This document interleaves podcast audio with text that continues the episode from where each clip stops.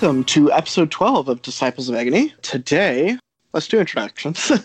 I'm Brian, I'm Stan. Hi, Peyton. and today we're going to be going over support. And when should you take some? When should you drop it? When should you just say support is theft and move on? So, before we get into there, either of you guys have some recent games that you want to go over or upcoming events that you want to talk about? So before Seattle Open, I did a Kallus One marathon run, and I I played like four games into him straight, and maybe not the best thing to do right before an event because it was exhausting. Sure. Then for the event itself, I had a lot of fun, met a lot of cool people out there. Uh, didn't do so well, but for my own standards, I think I was pretty pleased.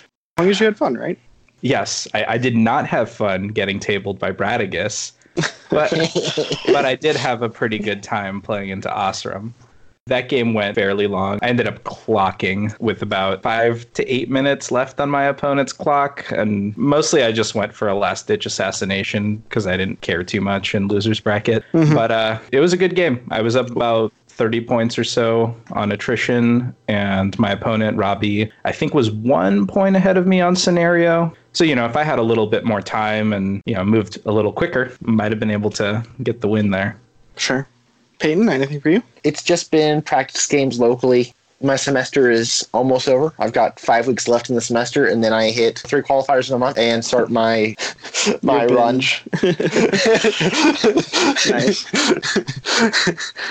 well, I am currently I'm doing practice games, but I'm also doing a campaign. If anyone's interested in following along, I believe Dustin Wengert is posting a thread on the War Machine and Hordes General about how it's going and what's happening it's pretty interesting. The goal is it's a map, and we all started with a capital city. And in order to win, you have to have control of. There's a number of towns on there, and you have to control a number equal to half the players plus one. So we have a full eight person campaign thing going on. So we have to have five towns but you only have two armies to kind of go out and capture towns. So it's starting to get tight and contested, and it'll be fun. We're really enjoying it so far. Also, Adepticon is going on right now. Yesterday, we saw the champions top four. How do we feel about triple circling convergence being top four?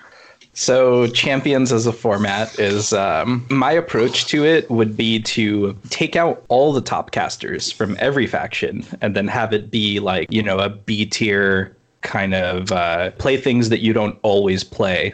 Yeah, that's Uh, kind of what it Masters. started as when they started with the active duty roster. Not this season, and not last season, and maybe not even the season before that. Like the power level, depending on who you are playing, has been pretty variant. I think part of it is like, how do you define top tier? Like Iona could be on that list if they didn't have Devourer's Host. Sure, but that would be trolling. Like that, if I they did that to Circle, that'd be pretty troll. Secret um, Masters is on there that can't take Wormwood. like, Right, but at least Wormwood's playable in that theme. Like I'd argue that you're not you're not going to see Iona in any other theme. no, you And I know- can't take Wormwood in, in Secret Masters.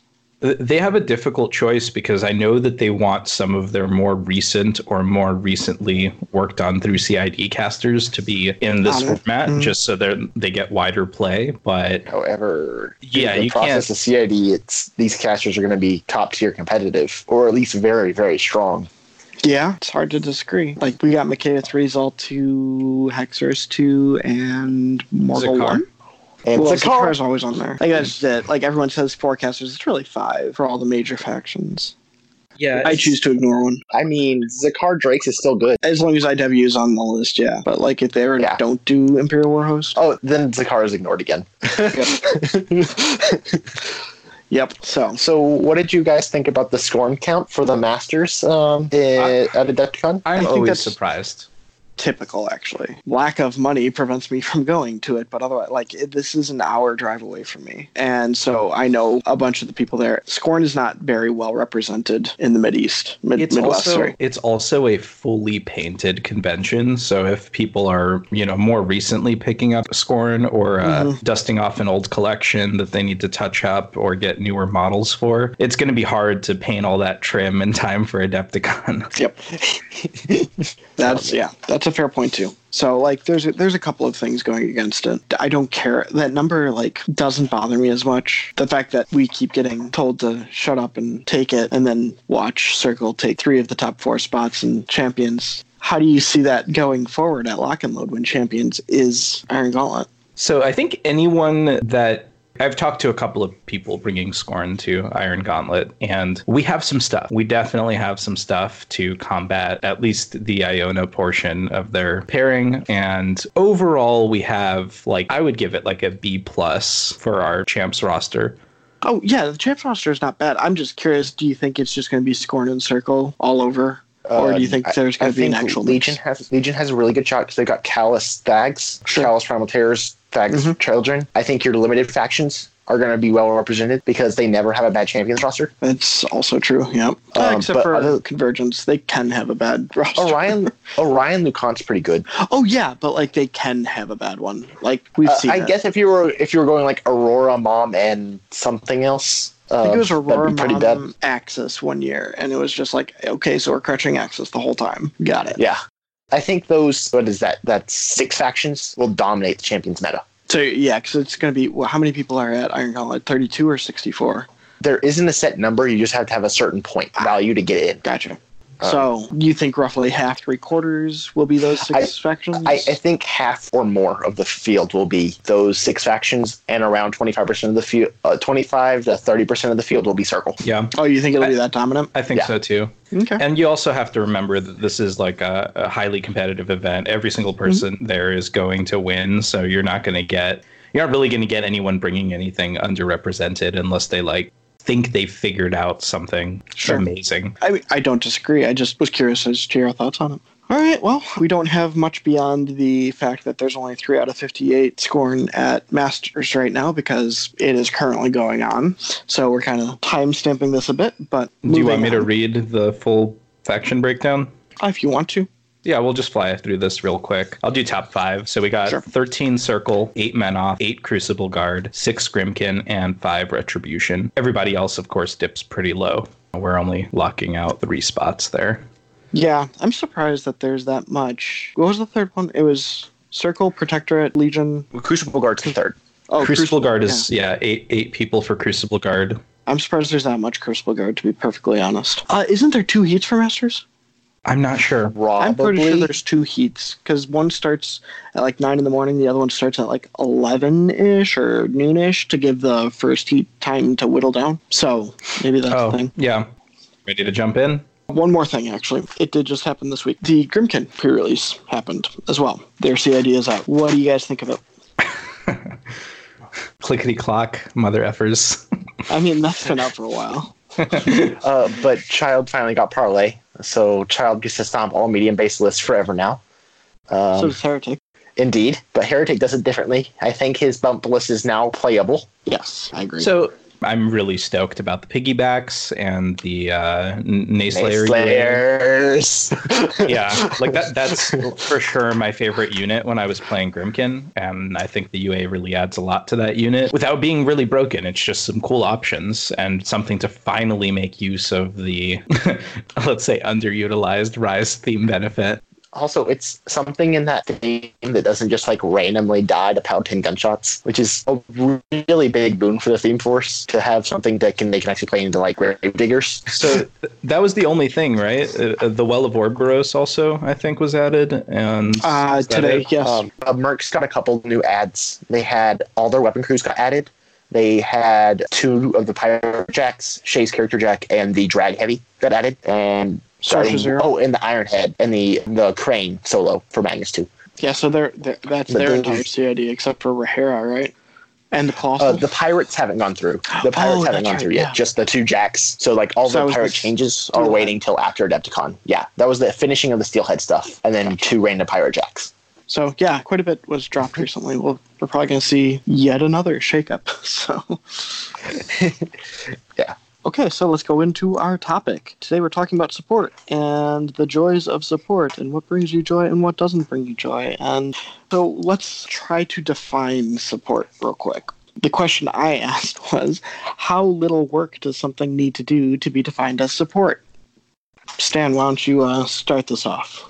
Okay, so to me, this question's a little tricky because are you looking at how much work something can possibly do just based on its card on its own, or how well it can synergize in a list? And potentially, like the best support choices that you have will also synergize somehow with your caster or other elements of your list to make the model do some work. Like, for example, a brute under Makeda 3 gets some combat synergy from Insight and some defensive synergy from Bulwark, while also providing Shield Guard and the Safeguard Animus. But if mm-hmm. you're taking it with a caster like Mordikaar, who doesn't really do anything for the brute, the brute is just supporting Mordikaar to make sure Mordikaar doesn't die. And, you know, obviously it's still a beast, it still can do a little more in melee than you know your five box solo or whatever but the synergy in that list isn't shared both ways and at that point i would call the brute a pure support choice for mordikaar Another example is uh, a Krea.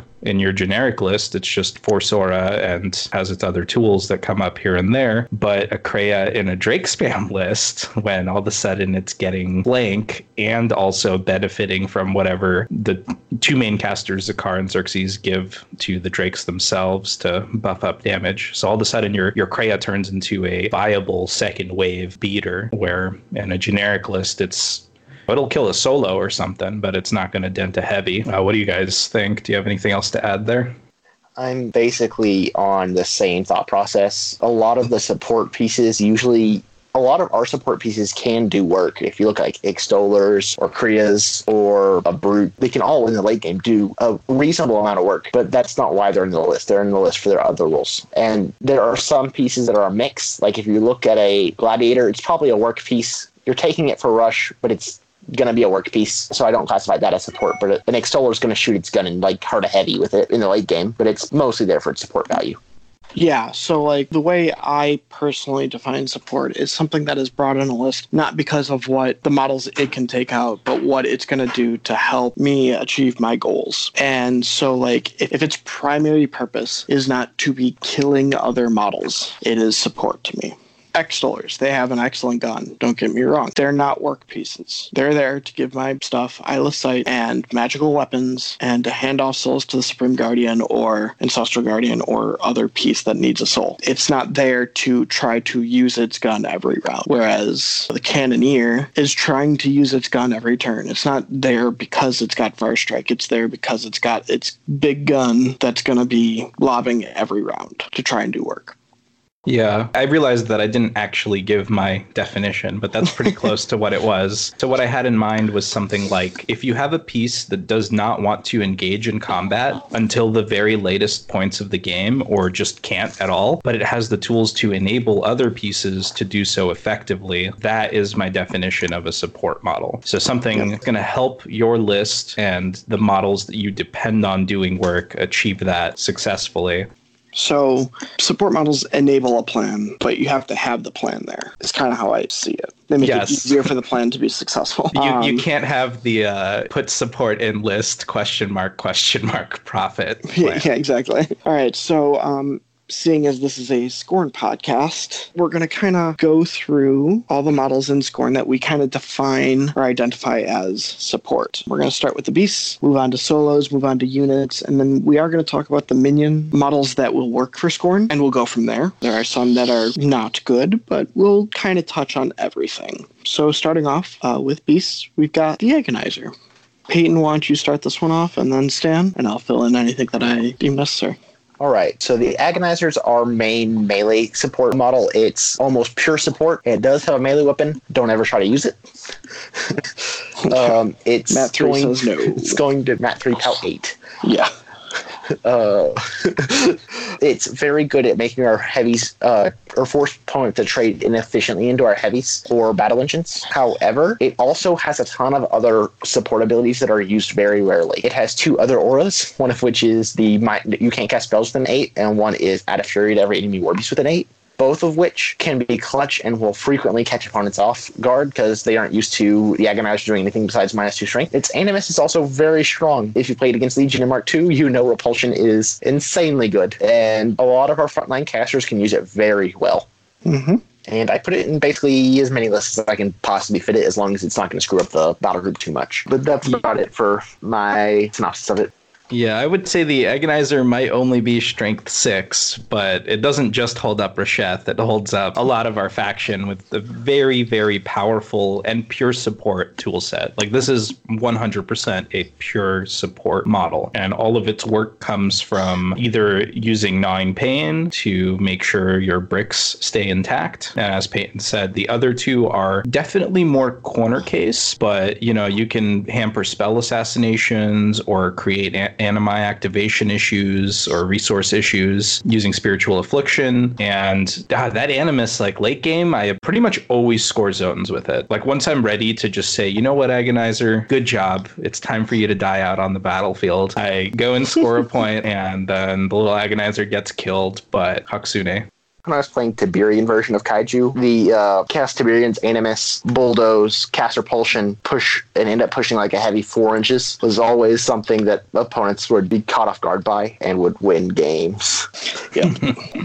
it, it had no right doing as much as it does, but it's yeah ridiculous when it works. You guys have said it all. I don't really need to add anything to it. He's really good. The next one down is I'm going from lessers to heavies in this, so bear with me. We have the Reptile Hound. I, I put that in there. Defer to Brian here, our local Reptile Hound expert. Oh, the reason I put it in there is because it is a support piece. His his main goal is to he, he's not there to do work. He's there to make sure that he enables a plan, and he is a tech piece in that he gives you snacking and heightened metabolism, which is snacking.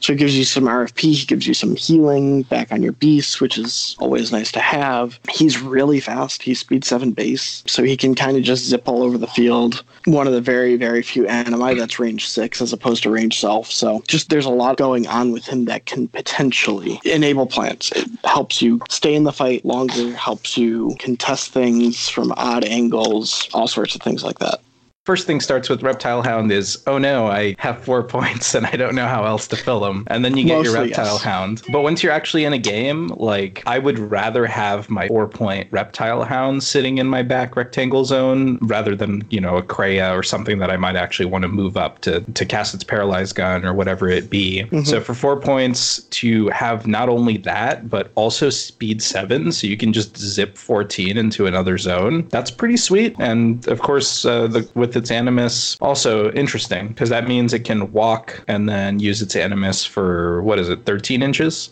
Yeah. Yeah. Yeah, it's a thing. It's you're not going to see it in many lists unless uh, it meets that exact criteria, or you know you're trying to do something janky by powering up a ton of them. But uh, I would agree that it classifies as support because if you look at the agonizer stats and you look at the reptile hound, they're pretty much the same. You know, besides the extra speed and the difference in abilities. Yeah, they're lessers. Lessers tend to be 13, 13, 13. If they're not, it's because of something they do.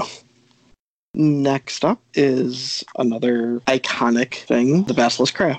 Stan, why don't you go with it? Okay, so we touched on this a little bit, but early game, your Krea is 100% support. Like it's going to be helping you deliver your army into guns, but I often see people misplace or misuse their Krea in the late game. Like, yes, if you have nothing else to sit in a back zone, that might be the, the best thing you can do to continue scoring. But if you get your Krea up, I have often won very, very important trades uh, using its gun just as just as a denial piece. Like I don't need to necessarily land paralyze on a caster and set up an assassination run, which is something it can do uh, one of my games into Kallus, I killed one less chosen than I was happy with with the turtle on the right side, and I just had a Krea walk up and boost and paralyze one more chosen, and then guess what? That turtle's not going anywhere, even if you ignite that unit. Mm-hmm. That's one of the cool things about that piece, though, is like, yeah, you walk and shoot 14 inches. Granted, anything above def 12,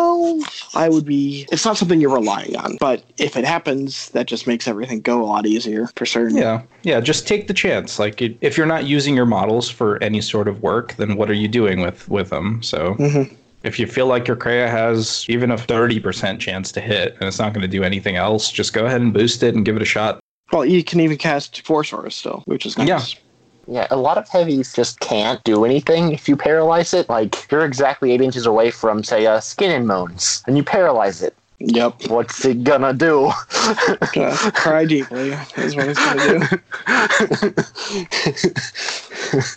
Also, don't forget it's still a light war beast, so it can still slam and headbutt and do all the power attacks that lights can, which doesn't come up often, but you can still slam a heavy out of a zone with a light. You're minus two to hit and they only go half distance, but you can still do it. Most heavies are only like death 10 to death 12. So if it doesn't work, you're not in a huge problem. And if it does, it scores you a point. Yay, looking for that boosted eight. Oh, yeah. yeah, I mean, POW 12 is like baseline useful, right? Like you can clear solo out of off a flag or out of a zone if you need to. Um, you have the ability to boost. I have many a time enraged and put a strength buff on a Krea to the confusion of opponents. and charged heavies in the back and done a lot of damage. Yep. They do that. Yeah. So Krea is very good. Short answer. Let's move on to the Cyclops Brute. I'll go ahead and start off with the Brute then. Yep. So uh, this model recently went through a change, which was shifted it from pure support to more of a hybrid role. I would argue, with going to Mat Six, it can actually do some work against infantry or other lights. It's still a really good shield guard with a super important Animus, especially in the world of Sorsha One and Goreshade Four becoming more popular. The anti-stationary tech is really good, especially with Makeda Three or any of the mortals, where your caster has to do work you usually are bringing it for a shield guard and animus, and it will do some work starting like turn three or four, and it's really hard to remove. And that's usually why it's there. Yeah, like that's just it. Yeah, the sack defense makes it uh, 4 15 against it's a 15, 18, usually 20, because you usually have an agonizer, and it has intuition, so it can force the reroll. To reroll. Yeah, exactly. So, like, hitting a, a def 15 is never easy to begin with, and then to force your opponent to potentially reroll that on top of screwing with everything else synergizes really well with Makeda and Mordikaar specifically because both mm-hmm. give it a defense buff and both really hate having their def reduced to five.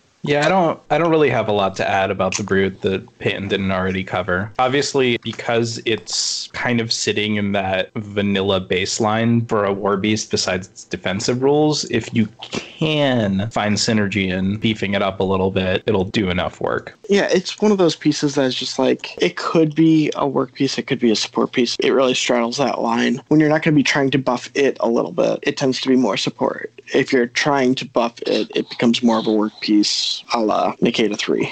Like you said at the very beginning, insight with him is just very, very good. All right, so the shaman, I'll be taking that one. It also straddles the line between work and support because on one hand it's got primal magic, on the other hand it's got a range 10 power 12 ghost shotgun, um, which we can through primal magic make a range 14 power 12 gun, which makes him shoot 20-ish inches, 22 if you have a gladiator on top of all that. Like he can get to some pretty obscene distances, but there's a lot of other pieces that to, need to be in combination combination with that. So yeah, like if you're going to be using the primal magic, the beast has to be within command. So it's hard for him to like really kind of go off to a flank and help support a flank. Kind of forces the army to group up a little bit, but he's got a range to spear as well. Like there's the shaman's kind of really awkwardly. He's hard to define because he does a lot of roles. And so, yeah, uh, I think he's very good. And do you guys have any other thoughts to add to that? I think he's this very like malleable material that I, it's like a support that has to fit in with other support and the rest of the list. Like obviously the, the shaman becomes way more potent with snipe. It mm-hmm. becomes way more potent if you have an animus that you want to use primal magic on. If you're looking for a way to remove enemy upkeeps and animi. Like sure, you don't sure, have yeah, to you don't have to too. hit you don't have to hit all of these criteria to say I want to take a shaman, but generally it's a tricky piece to play. Like we were talking about this earlier where you want to be within seven to Primal Magic, right? Because that's mm-hmm. the command range. Then you want to be within six to Spirit Blade something if that comes up. But then you also have a 10 inch range gun. And I think on its own, with the right terrain, he's perfect at his job. But more often than not, you're going to want Snipe to get that extra four inches to truly make him a bully. Mm-hmm. Yeah, I think you either go two choices. In list building, you can choose whether you want to go down the rabbit hole of making the shaman the best shaman that can be with snipe and whatnot, or if you're just taking him because he has a lot of really cool support pieces. Like when I was playing uh, Mortal 2 with three battle engines back at War Mission Weekend, I brought a shaman because I wanted Craft Talisman and I wanted Spirit Blade in case they rebuked my Supreme Guardian to stop Threshers. Mm-hmm. So I felt that even though I didn't have Farshak in the list, he was still worth it as a pure support piece. Yeah, hmm? I agree. I think the only time I'm hesitant to recommend the shaman is, and I've seen battle groups like this in the past where it's, oh, I'm going to take a Krea and like two shamans and nothing else really to, like, you're not getting your snipe. And then mm-hmm. your shaman is just a more expensive Krea at that point, which is not what you want. Like, that is the definition of support bloating. Ah, but I'll go shotgun. Sure, but I'm just saying, like, I, I, like, eh. I don't think Yeah. you want to take the shaman purely to be able to cast like a second Krea Animus. You you want to make sure you have more synergy. Like this is a very um, combined element kind of war beast where you need to support it and it needs to support you. Otherwise, it's kind of riding the line between being useful and useless. I don't disagree with that. All right, so we will go on to Stan's pet project, Okay. the razor worm. All right, to, so uh, we we didn't add this to our list, but I gave it a, a long hard thought, and through the CID, I did play the Razor Worm a lot because I was I wanted to test it. So here's kind of what I think the Razor Worm is. It has the ability to be a 17 17 21 HP roadblock for your opponent. It has the ability to play chicken with either a backline piece or a dangerous solo from your opponent's list because it can just go in there and snatch it up and drag below. And there's no denying that uh, POW 12 boosted is going to kill everything it touches. And it's also starting at mat 6, so it's got uh, the right tools to, to start engagement there. And of course, you have long leash, which combined with spiny growth means that it can be very far out doing its job, but also support your caster if spiny growth is something that they like. so this is where I say that sounds like a work piece to me. So it sounds like a work piece, but what I'm trying to explain is it's more of a positional bully. Like oftentimes I'm not actually going into snatch said solo because they won't give it to me. They're playing it further back. So therefore the razor worm is supporting my list in keeping something tricky or dangerous from the enemy at bay while also still being able to support my caster if needed from such a distance. And you're using it to clear contest zones, which is the supportive ability. I don't think you're taking the Razor Worm for its POW 12 one inch reach and single initial attack with three Fury to boot, you know? Does that Um, make sense? It does. I just don't know if I agree entirely, but we can disagree. I think there is exactly one place where you take a razor worm and feel okay about it. And in that role, it is completely a support piece, and that is my long hated Hexeris 2. so we're just gonna play shit on Brian today. All right. I guess that's how we're gonna go. I mean, Actually, I dropped him. I dropped Oh, you him did? All back. okay. I'll send you guys the new list. It's Okay. I'm. I think it's getting spicy. Anyway, Okay, but but look at it this way, right? You have your other long leash beast in the Archidon, who is Mhm. 100% a work piece, whereas like the Razor Worm is this pile of rules and special things, and you don't really want to commit it. You just want it to be annoying. So um, okay. So that's kind of where I'm going with that train of thought, and that's where I had the most success playing it as a model in CID. I just thought, you know, obviously it was missing something, so here we are, and no one's taking it still. I am. Uh, or I was. I disagree though because the exact same reasons that the Razor Worm's a support piece, the Archidon is too. It threatens a bit further, but it can hang out behind buildings or hang out behind four. uh, Well, buildings is the big one, and still be able to move through them or can it charge over them with flight, or is it just models now? Just Oh, models. I always get that backwards. Okay, so it can hide behind other large bases and charge over them and then sprint back, but it's giving you sprint, which is key for the casters that really want sprint. So I put them in the same boat, but you know, it's okay to disagree. That's why we have these things. Yeah, I just thought it was worth mentioning because unlike the Archidon, who a lot of its points and the reason why you use it also fall on its combat prowess, like the Razor Worm's points are shoved into all these fancy rules that may or may not be useful for you. Sure, yeah, that's fair. Um, next up we have the Titan Sentry. So Peyton, why don't you go with that one? All right. Do I need to uh, explain why I think the Sentry is support? Go ahead. because I'm the one that made this. list. So the reason I think it's support is because you are bringing it to More so, the reason that Stan was saying the Razor Worm support. He is there to stand in the way or to hold his own and be like, no, this is not going to be controlled by you. This is mine and I'm not moving. So that's kind of where I stand with that. It's got retaliatory strike, so it can live a little bit longer. Got a shield guard that is straight support. He's hard to move, etc., etc. So that's why I put him there. You can go ahead and disagree if you want to, but those were my reasonings.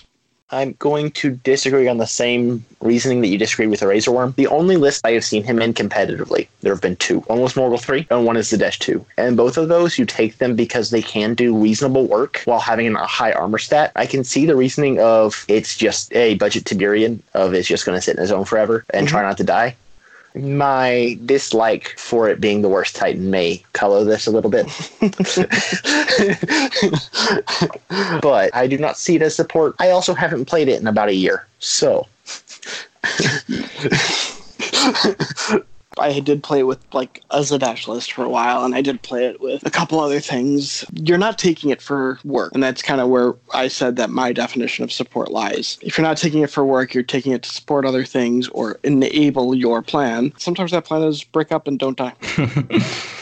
Um, it's to not me, it's necessarily a very good plan, but I mean, Dreamer does it well. Yes, but when you've got like five armor twenty three pieces, it's very different than two or one. Yeah it's definitely interesting to think about because if we're talking about the razor worm as a seven point investment for being annoying, the Titan Sentry is 15. So obviously, like its attacks are more quality. It's not mm-hmm. like it can't do anything in melee, like it, it can still do plenty of work, but I would never take it unless I needed a shield guard sure. or I was building on some kind of question like Zaadesh 2 and really breaking up. But Zaadesh 2 also happens to provide it with plus two, and then you still mm-hmm. have your pain givers. So all of a sudden, I mean, that three fury doesn't look so bad because it's still got three initials. But yeah, outside of outside of the feet turn and outside of trying to walk your list up and deliver it, I would call this a support choice, at least for my own uh, list inclusions, because it's not going to be included in my list unless it is taken for support. Mm-hmm. Fair just from my personal point of view, usually if I'm looking at a support piece, I don't see why I would take it over two brutes, but I could see the argument there. It's cheaper than two brutes. It is indeed. It's a point cheaper. Yep. Sometimes that's um, what. Th- that is completely fair. All right. So oh, I was gonna I was gonna say about the gladiator. Like, do we want to get into that at no, all? No, it's. I don't think it's a support piece. I don't think and it's it a support piece either. Yeah. Neither do I. I think I think it's one of the best beaters in the game. All right, keep going. I oh, just yeah. said it also has tax, tacked on uh, a really good support rule in its animus, but it's mm-hmm. just a really quality beater. I think that's why I just wanted to bring it up in case our listeners are they're gonna we're gonna get through this segment and they're gonna be like, oh, you know, I, I think they should have mentioned Titan Gladiator because it has rush and sure. you usually take it because you need to rush your list in order to have threat ranges that do anything. But it's still a 10, what? 19, 32 bucks heavy at the end of the day. That's POW 16 base with three attacks. Yep. It's, it's, it does plenty. Um, so next, we got the Extol Soul Ward. Obviously, has a very good gun. We've mentioned it a couple times, but main reasoning is there is to give Sight and guidance, Sight and magic weapons. So that's why he's support, correct? Yeah, I agree. We're gonna do the next one. Yep, go ahead, Stan, and then Peyton, and we'll just keep cycling through. All right, the Extoller Novitiate. yeah. so, uh, yeah, I mean, w- what about this model would make you think it's not support? You got a strength buff for your solos and your SG. You get 33% more immortals as long as you can risk being in your command bubble, and then you have a repair. Otherwise, what else does it do? This is a support model. Mm-hmm. He does have melee attack, but yes, exactly. He is Magical support through and through. Attack next one we have is the Immortal Vessel. We finally get an arc node. It's support. If your caster has a good spell to arc, it, you'll take it. If not, you don't. He does very nicely have annihilating gaze gun. That's about a randomly can... lower power. Yes. Oh my god. Whatever. Don't get me started on that. Uh, next up, we got the Willbreaker, the Mortitheurge Willbreaker. He has no attack. He doesn't have ancillary attack anymore. He has Flesh Hardening, which gives you tough, and uh, and all continuous effects expire. And he has Puppet Master. That's it now, right? Oh, he used to have ancillary attack. God damn it. He, he used to have ancillary attack. Uh, he used to have Beastmaster. So you could force things in his command range, which was 10, but not in your Warlock's control range. I could be mistaken, but he still has influence, right? That's yes. the one. Yes, he picked up influence instead of one of those. Yep. So yeah, complete support. Nothing to even mention otherwise. All right, Peyton, you take this next one. All right. Next up, we got the Paingiver Taskmaster. If we're playing in the theme which we got our namesake from, Disciples of Agony, you will take him at max FA because he hands out no knockdown and he hands out plus two strength, which makes like brigands or valkyries to kill heavies. Important note: it's not hands out. He just does. All you have to do is be in his command range. For the no knockdown, yeah. Yes. The plus two strength is a star action, and he can Mhm. hand out Repo 3, which, if you're taking Croak Raiders, is very important. And he can also hand them Tough if you're not playing Pigs. If you're playing Disciples, you take two. Yeah, they're great. They're just, you know, they're stuck where they are. Indeed. All right, Abaddon, the Keeper. So this model is a, I would say, a, a staple in Exalted list right now because he is a recurring shield guard. So he's providing you with that support, making sure your models don't get nasty effects put onto them, making sure they don't take damage going in, and he reuses himself. So with his own soul, you're able to then bring him back. The only divide onto which I would blur the line between support and uh, work model is he's still got a decent attack. He has flank. He's excellent at unjamming pieces that your opponent tries to put in your way. And of course, you just throw him on a flag and he dies, and so what? No, you don't lose any sleep over it. You send them right back in. So the reason, and this goes back to our definition, he's not contributing to the fight until late game. He's not mainly there to contribute to the fight. He's mainly there for his shield guard ability and his recursion. He's there to be annoying, and that's about it. If he gets work done, that's a benefit. Yeah, but yeah. not- I qualify him. I qualify him as support, but he's also got a very cool design in in that he does combat work. Sure. I actually disagree with this next one, so someone else do it, and I will explain why I disagree. So I'll blow through this real quick. So uh, Aptimus Marketh. So he has the fairly standard caster attachment template, spell slave with harmonious. But, and this is probably where you might lean, Brian, with his spirit eye gun and the ability to throw some really powerful offensive spells, he transitions into the you could even do it before what I define the mid game as. Like he could be mm-hmm. turn two already, just throwing out a breath of corruption or mortality or whatever it be. But yes, he is there supporting your warlock on like the first turn and the next turn. Yes. And my disagreement will be that you're not taking him if you don't have a, a very good spell to cast with him, or you are the most Fury Strapped Warlock in the game, which we don't have. So, like, I think you only take him with Morghoul 2 or Rasheth, or that's the big two that, like, maybe Xerxis 2, um, because he can throw out Stranglehold. I- I- he, it's His goal isn't to, like, yes, he can support the Warlock, but he isn't there to support the Warlock. He is there to throw out those spells first and foremost. Counterpoint, Sure. Makeda 3. She, he doesn't really, That's- he's not really sure. casting her spells. He's just there for harmonious and possibly a free upkeep later, later in the game. that one, yeah, he can. I guess sure he can be a supporty model. I think he is more a work model, but I, I think he is like the where he shifts uh, Sure. list to list depending on caster. But yeah, okay, that's it for solos. Now we're on to units. You notice we kind of started burning a little faster. We noticed the time. Uh, the first one we got here is nope, Praetorian Karax. Um, they are bullet sponges. That is the only reason they are there, and that is what you will get out of them. They've got girded, which is They've got cute. curated too, yeah. But we don't even see blast that often, and when you do see AOE's, we're tr- it's swinging more towards non-blast damage. So I don't. I'm seeing less and less of a reason to take them. But that's me. Indeed. Agreed. I'll Stan? go ahead and All right. So pain giver beast handlers. Support is support is support, right? So these are this is mm-hmm. like with the agonizer and the Krea, this is our, you know, holy trinity. And these guys are there to remove fury, to make fury economy easier by providing free charges. And they absolutely, if you want to be a better Skorne player, you need to learn how to transition these models into the mid to late game because they actually do work. Like anatomical precision is really good at removing certain things in the meta. And if you can identify that at the start of your game, they can be in the position to do something. Occasionally, you can load up an enemy war beast. That's how I won my first tournament with Xerxis too. yeah, it's it's fantastic. and you know, I, I didn't even mention that obviously they can enrage our beasts and give them extra hitting power. This is a very, very well designed unit, like one of my favorite units in the whole game because they are absolutely a support unit, but if you master them and if you play them well, they will do work for you. And they also have so many options that you're you're constantly deciding where they need to be. Do they need to score a zone? Do they need to be there to remove fury? Do they have to prod a charge? Like they're just a great piece. Uh, Peyton, are you comfortable taking this last one? So these are the support pieces that you get only in Masters of War, and they are fantastic. Uh, the Tycom and Standard Bearer. First thing they bring you is a soul that you kill turn one in the flag. the Tyrant Commander gives you plus two inches on a full advance. If or he has three battle plans, one of which is plus two inches on a full advance. The second is Pathfinder, and the last one is Stand Up. Isn't, Reveille, yep. isn't super great right now because we don't have a ton of tough in that theme that isn't already steady. Uh, Um, you have will breakers. Yeah, if you will breaker one of the small base units, it comes up. But or if you're playing against Kreoss one, And you happen to live. yep. um, these guys do great work. They score zones like a boss because he'll give a battle plan and run to the circle zone. That's about it. So we're going to transition to minions real quick. I'm going to just rattle off a bunch of them and we'll stop and just do a quick agree disagree. For the solos, we've got the Bog Trog Mist Speaker. You take him in Imperial Warhost and or when you've got a free minion slot and you need a third eyeless sight and magical weapons.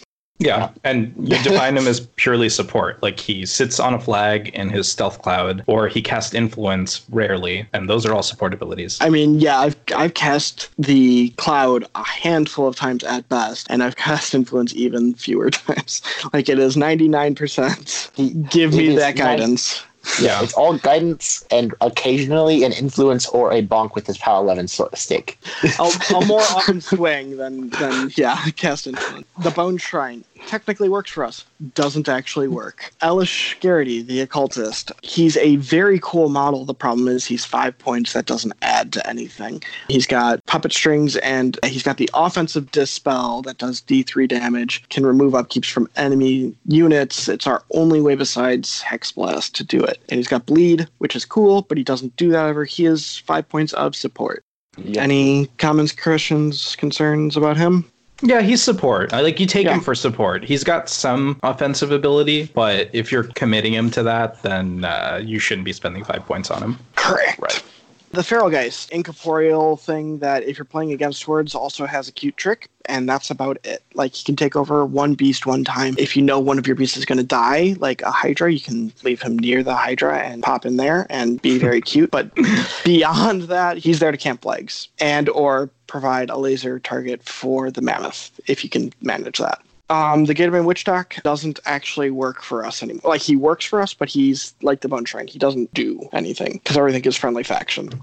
Um, the Gobber Tinker, I find him pretty cute. He's two points, so if you're ever taking him and not a novitiate, you better have a really good reason because he only repairs. He's always got cover, which makes him a def 16 against range, which is kind of cute. But yeah, he's there to repair things and get out the way. The Gremlin Swarm, it's the best contesting solo probably in the game because Stealth and Incarp, we can only take one of them, so we can't do the Grymkin thing. Uh, he does have a little bit of offensive potential with um, and battle engines, but it's not something you're going to be actively trying to use. Uh, the Ogrun Bokur is a nice shield guard, actually a really nice shield guard with client. So he hits really hard when near your caster or whatever he's cliented to. But beyond that, he's not going to be doing that much output. So yeah, Yeah, yeah. I mean, he's got a, a really solid attack even without that. It's a range two, PAL 15. But yeah, Oh, he's shield PAL guard- 15 base. Yeah, he's power On his 17 pole when he's got client. Jesus. Uh, yeah, that's better than I thought. I thought it was a PAL 13. Um, Orin can be kind of straddling the line, but not really. Um, he is there to use those arcane tokens to stop spells. Prior to the Supreme Guardian, that was our only way to stop incoming spells. And that really sucked because he was five points that died really fast. He also was very struggling like find lists because he was popular in Zaadesh too, but you got to choose between him or the Mist Speaker, and it's a really Mhm. hard decision. Yep. Oh, I was just gonna say that uh, with where the game is right now, like Chain Lightning is just dookie. Like I, I play my Tharn a lot, and I I can't remember a single time where I've had to cast Chain Lightning off of uh, who is it, the Shaman? Sure. Yeah. Yeah, it just doesn't do enough at this point, especially Yeah. where you want his tokens to be. Yeah, exactly. Chain And Lightning 10 is actually really good into Tharn, but well, that's a conversation for a different time. It's also- top five is the problem. Also, something super hilarious because I haven't played with uh, the Ogrun Bokur. Just to double back for a second, he also Mm-hmm. has power powerful charge on that pole arm. Yeah, so he's Matt 10, POW Indeed. 15, POW 17. Yeah, yeah, he's accurate. Um, Swamp Gobber River Raiders, they're cute. They add to your solo count and they're cheap. That's about all I can say that's good for them. Yeah, I mean it's three solos for four points. If that's a That's thing that them. yeah. Did we skip the chef? Oh, we did. Um, sorry, yeah, the Okay. chef is uh, just a one point filler. Honestly, there's we don't have another He- single point thing, so Yeah, he He's a one point- well. Yeah, he's flag MVP for one point for sure. Um, I didn't put this one in there, and I disagree with it. So Peyton, you can explain the last Yeah. one. All right. So as a Skorne player, a lot of my Imperial Warhost lists have been struggling with Feathernet a lot, and so I started toying around with him instead of the Gremlin Swarm because Who's he's him? really good at the Gator Husk.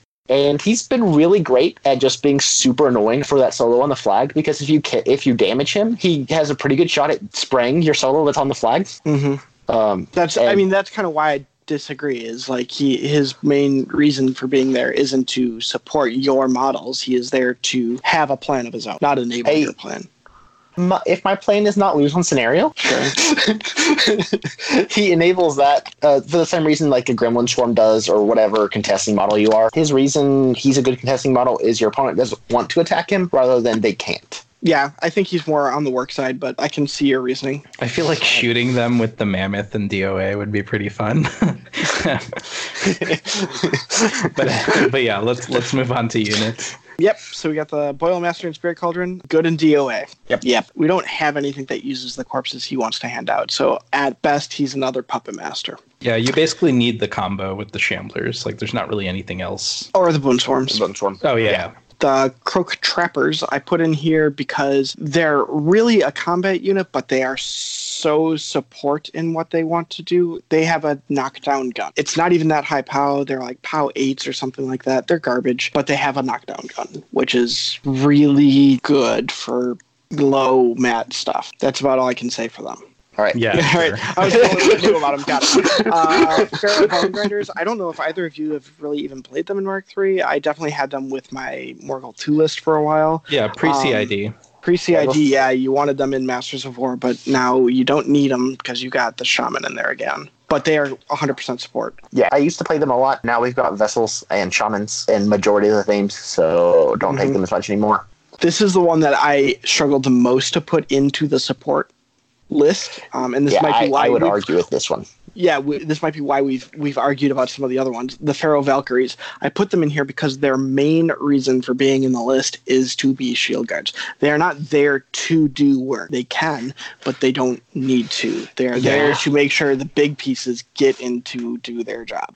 You're Yeah, like, not I- ever spending eight points on them because you just want like a decent combat unit. Because those those eight points also cut into your free cards. So I agree with you there. You're taking them for the shield guards, but oh lord, did they do work? Oh, they can. Yeah. They are very, very good. But that's why I put them in the support. Like, again, this is based off my somewhat nebulous definition of support. So I can understand there being reasons.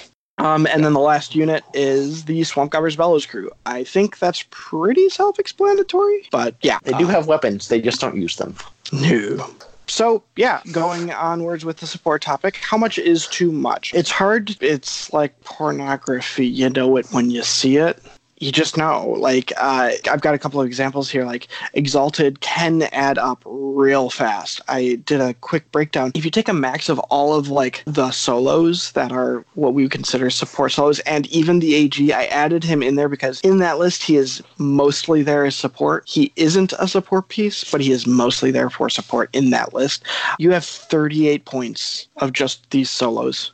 That, and that's too much. You, you shouldn't have that much. That's not going to allow you to stay in the game. Any other examples? So when said support is free, are you counting that? Would you count that towards your you know No, hard cap? That's why I said that in the very next example. Imperial Warhost is actually hard to go too much on support because you get at minimum one Agonizer and one Krea for free, and the only unit you can take are Pink or Beast Handlers unless you take a minion unit. So like it's almost impossible to take quote unquote too much support in that list. hmm I think it really depends on the list. I'm looking at like Makeda 3 and Rasheth specifically. They have a lot of points dedicated to support, but that's because their list is based around like three to four models doing everything. And if those three to four models are optimized, they can. I think that if your list unlocks in a way where, especially if you you can get work out of some of the support models because of the nature of, say, being a debuff caster, then maybe it's acceptable. I think uh, it's a hard call because you really you have to look at your pair and you have to go in with the mindset of what is adding an extra layer of support that I don't need, and then that's where you start cutting. Yeah. Yeah. Anyone got other examples of like a heavy support list though? I'm trying to think of one. My like Zaal the- 2 list that I was playing for a while, it ran three Novi- Novitiates, Abaddon, an AG, a car. And my battle group was Agonizer, Agonizer, Krea, Shaman. Oof, Like- yes. Whoopsies. Sure. Does the- Uh, I, I, I haven't added this up in my head, but does the old like Makeda cat list kind of skirt that line? It No. does. It can. Depends on your battle group, but I mean, the typical battle group was Krea Molik. yeah. So you have the Krea, you've got Seven, two, Orin, No, you've got oh the yeah, you got Rhadeim. one. Okay, I wouldn't count Rhadeim as support. I think 90% of the time you're taking him for dodge, and then he randomly does an attack. I never played him that way, but I guess sure. Yeah, I mean you you're going all argue in that. on on supporting your work pieces, and you do put in a lot of support. And then you had the two will breakers as well. Yeah, like in my eyes, it was 15 points of support. Okay. Unless we're That's talking fair. think free free themes, and then it was 27 points. Although I, I didn't necessarily bring that up as an example of a list with too much support, but it mm-hmm. is it, it is a list where you can justify having a lot of support because the thing that you're trying to do with it is a very difficult question, or at least was at the time. Sure. The thing about that list, and this is where you sometimes, the fewer models in your list, the easier it is to say, maybe I have too much support. Because when one tenth of your models is support, it's not bad. But when one third of your models are support, then it looks worse than it is. Or when you have more support than work models. Yeah, like or when yeah, and like the, that was always the thing with cats is they're only POW twelve really. Yeah. So that was always the thing. It was always very very Uh, pillowfist. Usually they were. POW 14s because of how waterfalling worked, but sure, but yeah. um, All right, I don't have anything to add there. I just thought that that was an interesting list to bring up. Right. So the next thing is so how do we fit support into lists without going overboard? And I dropped an example list of the Rasheth list that all three of us are playing right now. Technically, there's 32 points of quote unquote support in that list, but none of us feel like that's too much, right?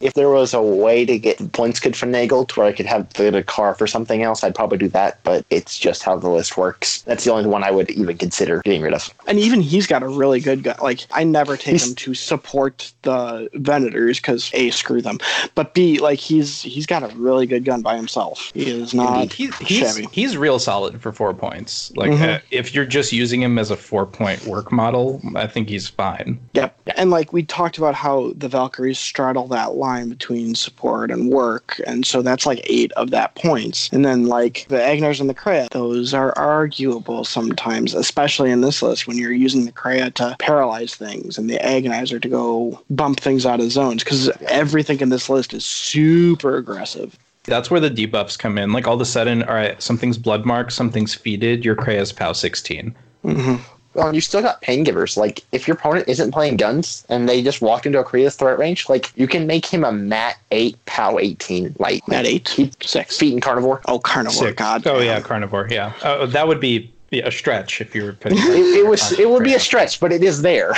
yeah Um, Sure. Yeah. And even at mat six, POW 18, which is pretty trivial to get if you have feet. So would you two say that debuff casters in general are where you might end up with more support than what our normal uh, you know threshold is? Like Morghoul 2 can have the same thing happen where he Mhm. he might want an extoller, he might want a vessel or two. He also needs Nope. to make sure he doesn't die and so on. I, it really So- depends on the theme you run him in. Yeah, I my counterpoint would be that our turtles like a support based list, and our debuff casters like turtles. I mean, but a support based list for turtles is an agonizer and a min unit of base handlers and maybe a Krea. They also really like a misspeaker or an extoller. But yeah, Yeah, I was just using that as an example because I think uh, you can easily get bogged down in more support than you need or more support than is standard for you with casters Correct. like that. And we'll kind of talk about that in a few seconds. So, like going onwards, what are some ground rules that we would have regarding support? No, I've got about 20 points is where you should be topping out. If you have more than that, you're kind of starting to run low on things that can actually get work done versus. Yeah. At that point, you need to look at your list and make sure that the support is the optimal decision. And there are times where it is, where it's Mhm. the correct decision to have more than 20 points in support, but make sure that you are making the correct decisions. Sure.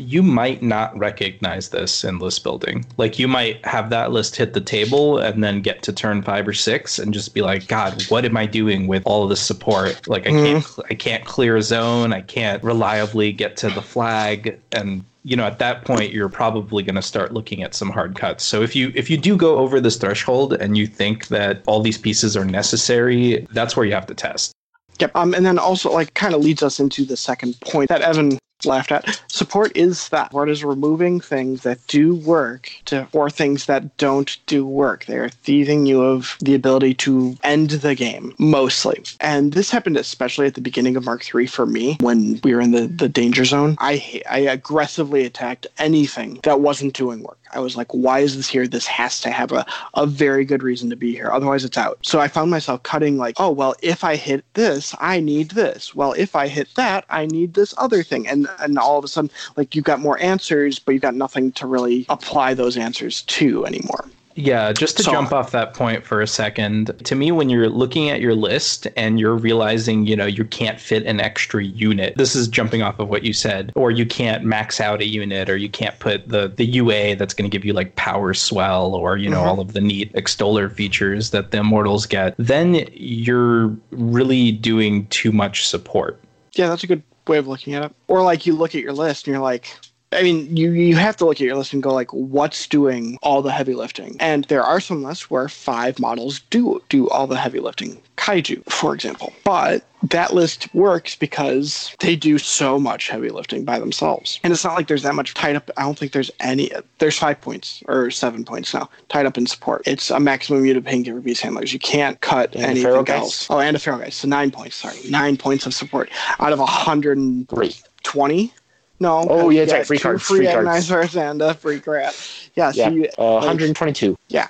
so you're doing really good there, but like the the big ones are exalted. Like I started with in my Morghoul list two vessels, two novitiate idiots, blah blah blah. Like and the fixins for everything. And now in my Makeda three list, I have one novitiate.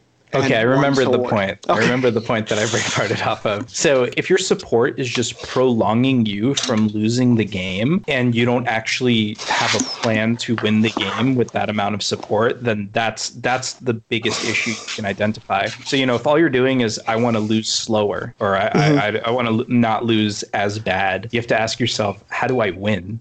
What am I sacrificing here just to deliver more models of my army there? And how many models am I actually going to deliver to do the work that I need to do? Mm-hmm. kind of going back to the original point of support is theft. Like there was times where I took out beast handlers, I took out agonizers, I took out Kreas because they weren't doing at that time. They were not doing anywhere near enough. We didn't get free charges from painkillers. The Krea only added plus two def and immunity to blast damage. It was hot garbage, and so it was just like, why is this in here? Then it was because I was used to it from Mark II when they were key pieces to making your army work. And so just try a list that doesn't involve any support. Find out where you're falling off on and then add in support for that way. I tend to start from that end where I get as much in as possible that can do stuff and then I scale it back because it's too much. Like I've got pieces at the end that don't have anything to do or I lost because they had this one very specific answer or piece of tech that I couldn't answer and I don't see myself taking that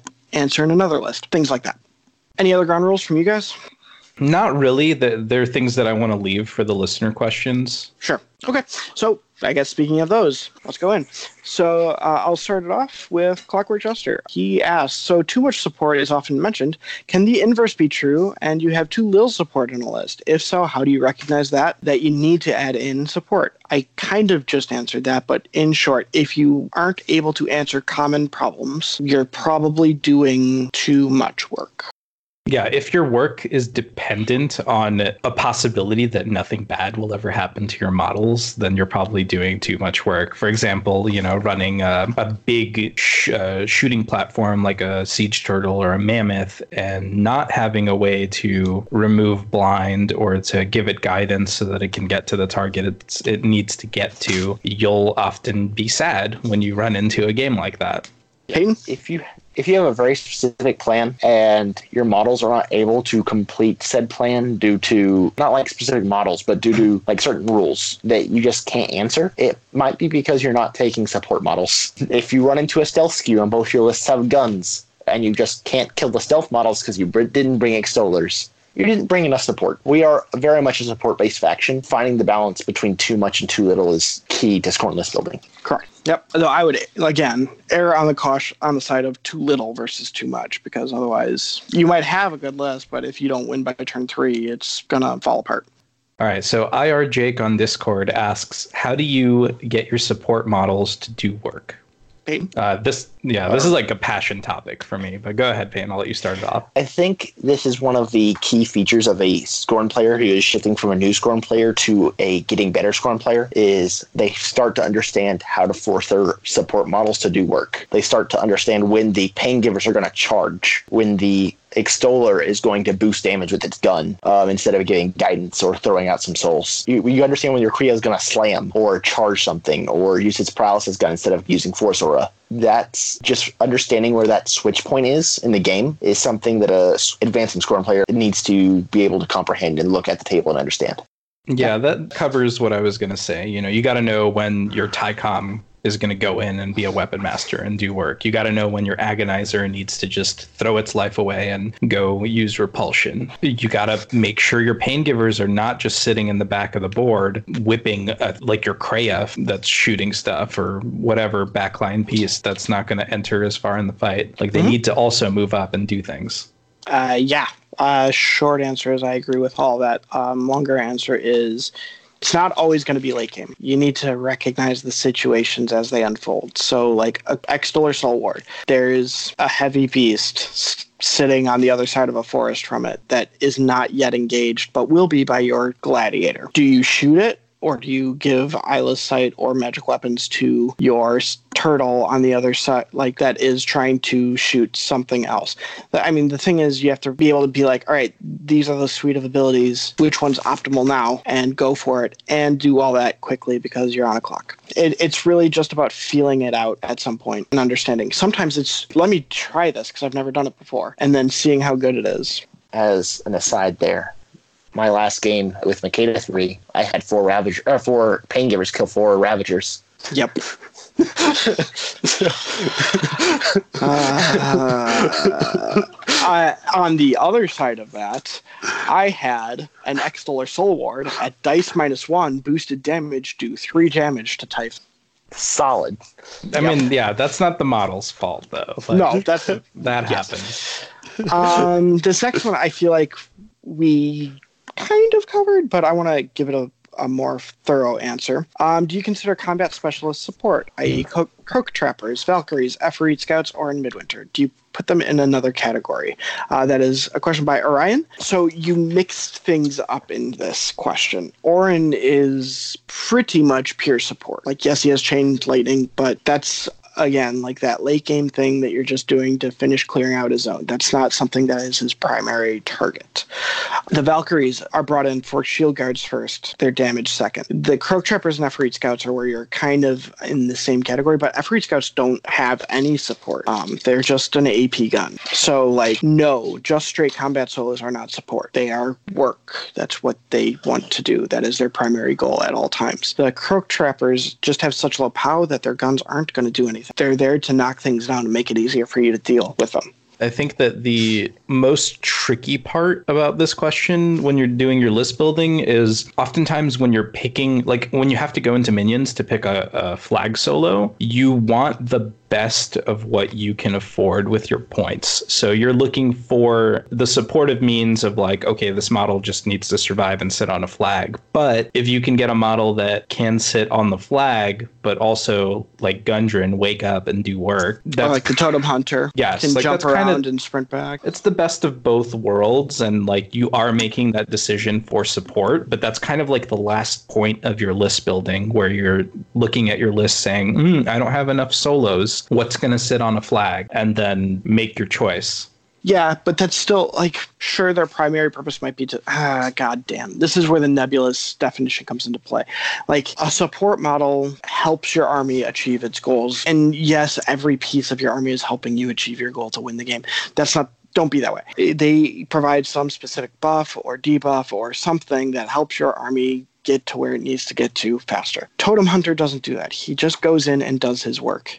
He, he goes in and makes two swings, and if you're lucky, sprints back. The Efaarit Scout goes up, shoots, and then repos back. They're not there to support your army. Just because they can do support like things like Sure, camp on a sure. plague, Yeah. that doesn't make them a support model. Uh, like that's just it. Anything can camp a flag. Anything can, you know, any unit can hold a zone. Any jack can be in a, a a zone and and control it. That's not support by itself. I agree with you. I just think that when when you're down to your last few drops of points, like Mhm. you're you're don't making the choice for support, but obviously you get whatever the best thing is you can get is, and that doesn't necessarily make that model support. Exactly. That's yes. That's it. Exactly. It doesn't make the model support just because you chose it for a support reason. Um. Anyway, next. Okay, I always seem to run into a lot of opponents who, who are able to ignore the Krea Animus. Do you have any suggestions what to do with the seven dead points when I run to the Blessed Minoff? Good line. Do you want me to tie these two together here? Yeah, All right, to tie into my previous question, should we be adding an agonizer and or Krea to every list? They both bring strong effects to your list, but also 13 points on your list. What kind of list can you safely cut one or the other from? For the most part, on the Krea, Minoth is weird because they just get blessed from the theme. Yeah. Uh, but for most opponents, they have to spend resources to get blessed. Or if and it's which Resnick two. Right. You- Or for trusting two, they say you're still forcing two focus to be spent. You usually find it's worth to spend the two, uh, add the two fury to the table to force them to spend that focus. And to the next part, it's just what does the list play into and what does it need to do? Is this your anti-gun line list? You definitely need a Krea. Is this your uh, is this list going to be trying to scrim out in the middle of the board with a bunch of heavy beasts in a bunker? Should probably have an agonizer in it. If it's a mix of the two, that's where testing comes in. Test with Krea, test without Krea. Mhm. At least that's my usual philosophy on it. Go ahead, Stan. You have to look at your list pair and you Mhm. have to decide like i feel like the agonizer is more generally applicable than the Krea, but you still get to a situation where you you have to say what does my list do? Like what does my what does my list need to do in my pair? And then you drop one or the other or in some cases both To the first one, Peyton answered it very well. Uh, to the second one, absolutely do not assume that having a Krea or an Agonizer is set in stone. It is 13 points, and sometimes you don't need it. In my Exalted list, I don't run a Krea. And I feel like running a Krea in most Exalted lists is actually a bad thing because you're trying to get a.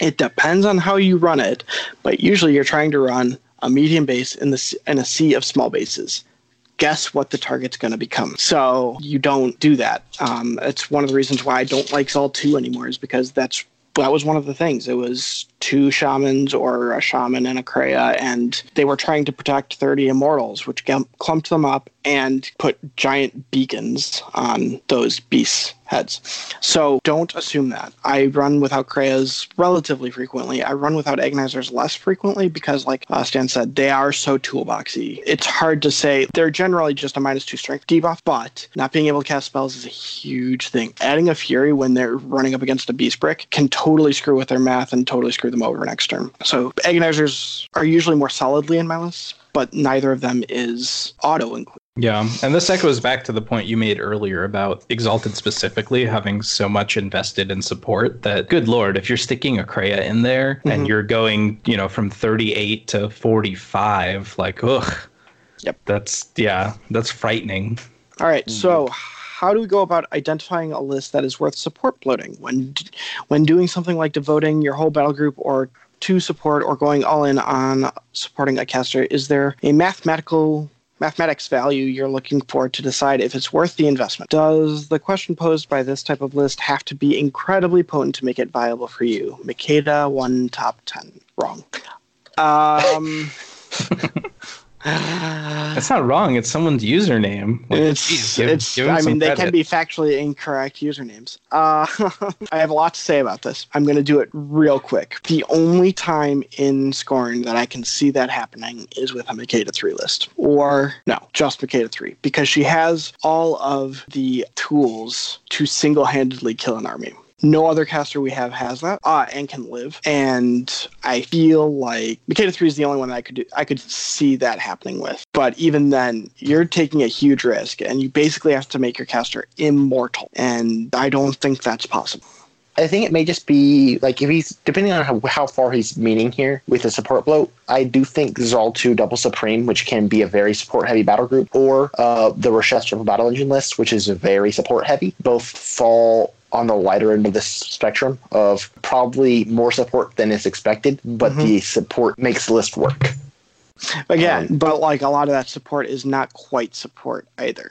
But It's that, not that was to part of the question, right? Like when what casters or when can you devote your whole battle group to support? And I think Zaal 2 could be an example of that. And it is a caster that can do a lot of work with all that fury and you know boosting your models and such. I don't agree. I don't like Zaal 2 that much. So I'm not saying it's a what I'm think. perfect example. Yeah. But you can go there because under him you get a lot of work from your list and then the list gives back to him to do the work. Sure. Uh, the thing is, we don't have like a Butcher 3. Sure. Like Well, the closest we got is Makeda 3. Yes. And she's very good and she can surf, which is similar to Impending Doom. But she is not immune to charges from living models on feed turn. So that's a big part of why he can do what he does. Uh, Stan, why don't you get the next one? Okay, so why is double min pain givers always a bad choice? And this comes from Matthew Bunting. You want me Uh, to answer it or? Sure, go for it.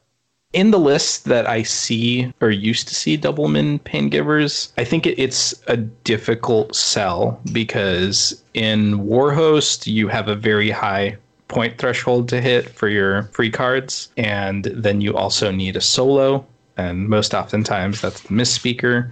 So like I think things just get very tight, and I think Yeah. if you're gonna go and play wins or something and want a unit of pain givers on each turtle, we- already saw how deep in support that Rasheth list was. Hmm I think you're dipping a little too far into making everything optimal when you're realizing like, oh, you know, once the once the game starts, once I brick up, my turtles are gonna get their tokens anyway. Yep. And they're probably gonna live unless I position like a potato. I mean, potato positioning happens. It happens, absolutely it happens. And you know, that's not the you don't want to have something like that happen to you and be like, oh, if only I had more support. Because the pain givers wouldn't have made your turtle survive. They probably Sure. would have left an extra damage on it if you're unlucky. yep. Peyton? It can be an okay decision, but the lists are really weird and really rare. Like sometimes, if I'm not playing Zaadesh and Jalam, I'll play double min pain givers, but it's really hard sell, uh, and that's just Mhm. because he has too many beasts on him. But usually, I go for single max if possible. I think There's- Zaadesh is actually a good reason why that that ends up being bad. Is that you Mhm. can just you can just have Zaadesh to take that fury load away from you, and you get a little more work out of that solo and whatever his beast is, probably the gladiator because of Yep. it. there's one time when it's a not a bad choice when you have three points left over and you already have a max unit and you've already used up your minion slot in the solo and unit and you don't have another three point solo to add in Yeah. So we're an Imperial Warhost. mm-hmm. We've already have a max unit, and we've used both the unit and the solo slot for minions. yep All right. yep it's not it's not off um, last question since support is left what support pieces do you find yourself leaving out of lists what support pieces can you not live without and why from mort mueller from discord do you guys want me to just say my answer and then you guys tack on Yeah, just go for it. uh, some of this is going to refer back to earlier in the podcast, so I apologize. But uh, when I started playing New Exalted, I tended to lean towards most of the fixins. Um, but as I have continued to play that list, I have dropped the Immortal Vessels completely from my list, and I am down to one Novitiate. I have broken myself of most of my bad habits in thinking that I must take X or Y by going months without them. At the beginning of Mark III, like I said earlier, I cut all the support because since it didn't add enough value to my list anymore. The only piece I don't like cutting from my list entirely is the Agonizer. Pretty versatile little piece that at absolute worst is 13 extra health for your caster and plus 2 arm for an 8 inch. So that is as close as I get to live without. I have taken the draconian stance of if it's not performing the way I want it to or as I expected it to, it is being cut to add on to that, in the post CID uh, Scorn world, I don't think I've put a rule breaker on the table. There's a lot better usage for four points right now in most of our themes. And so that specific support piece I have used very little. And extollers are another one that have been cut out of a lot of my lists. Like pre CID, they were in every Exalted list I'd ever made. Now they aren't in any. Mm-hmm. Um, just because like the vessels take that spot and it's really hard to fit in all the support solos you want. Yeah, I don't have a ton to add here. Like the agonizer is probably the end of my chopping block most of the time. Like it's a really hard piece to cut out, but everything else is very much caster and list specific. And then even still, you need to decide absolutely what you need, and that's dictated by your pair. Oh, uh, going back just a little bit, I do remember a list that I didn't have an Agonizer or a Krea. Um, my Makeda 3 Exalted list, uh, my battle group was a Brute, the Despoiler, and Narcodon. Which makes sense there. You want your Exalted to die, and you want them to do work, and then you want to set up your mm-hmm. heaviest hitters with Molik and Makeda, or with Despoiler and Makeda, whatever it be. I honestly think like a lot of our small based lists can go without a Krea or an Agonizer, just because that plus two armor on your small bases really doesn't mean anything. Yeah. No. Oh yeah. No. I'm also running a list now without either. My Hexeris 2 list has double Archidon Bronzeback. Yeah. So yeah, they exist. It's just kind of strange when you think about them, but they exist. Um, so in conclusion, I guess, uh, before we sign off, think about your support before you put it in ask yourself exactly what is it going to do exactly how is it forwarding your plan to do whatever your main goal for your list is going to be via scenario or attrition or are you going for the assassination try and make sure that you're actually doing that yeah, yeah. that's the best i can say is you, you just have to think uh, and try it and test and test and test and test. Um, I mean, I've been playing this game for practically 10 years and I still don't have that quite nailed down. So, support is a tricky one it's hard to understand exactly when you're going too much or too little. I also uh, want to encourage you guys after you listen to this episode. You know, if we missed something, it might have been because of time, it might have been because we don't view it as support, or if we define things in a way you don't agree with, like go ahead and make a comment and let us know what you think because this mm-hmm. is a this is a difficult topic to get people to agree on. Like you saw us us butt heads about a couple of things during this episode, so we'd love to hear from you. All right. So, um, on that note, we're going to sign off. Thank you to Line of Sight for hosting us, and thank you to all our Patreons. Um, we got a couple new ones this week, and we are always deeply, deeply appreciative of that. Um, we should be getting new mics. Probably one of us will get one soon. The other one will probably have to wait until next month. So hopefully the sound quality will get a little bit better. Um, maybe not the content, but you know that's us, not not the mics. Uh, if you want to get in touch with us, we are Disciples of Agony on Facebook. We have a group. Follow us. We celebrate milestones kind of oddly. We have a Twitter that is mostly dead, but if you want to follow that, um, mostly I just retweet all the announcements. Um, but if you want to add us, it's at Disciples of Agony at Gmail. It's at Disciples of Agony. Uh, on Discord, we are all on there. I am right now king of the Legion of Jank. Uh, but all three of us have a DOA symbol, either green, blue, or pink. Stan is type 2, Peyton is PR Priest, and thank you again for listening to us and our weird ramblings. Y'all have a good night. Take care. We now consecrate the bond of obedience.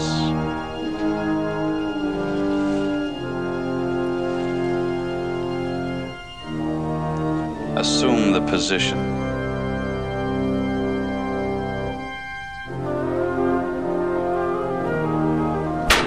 Thank you, sir. May I have another? Thank you, sir. May I have another? Thank you, sir. May I have another?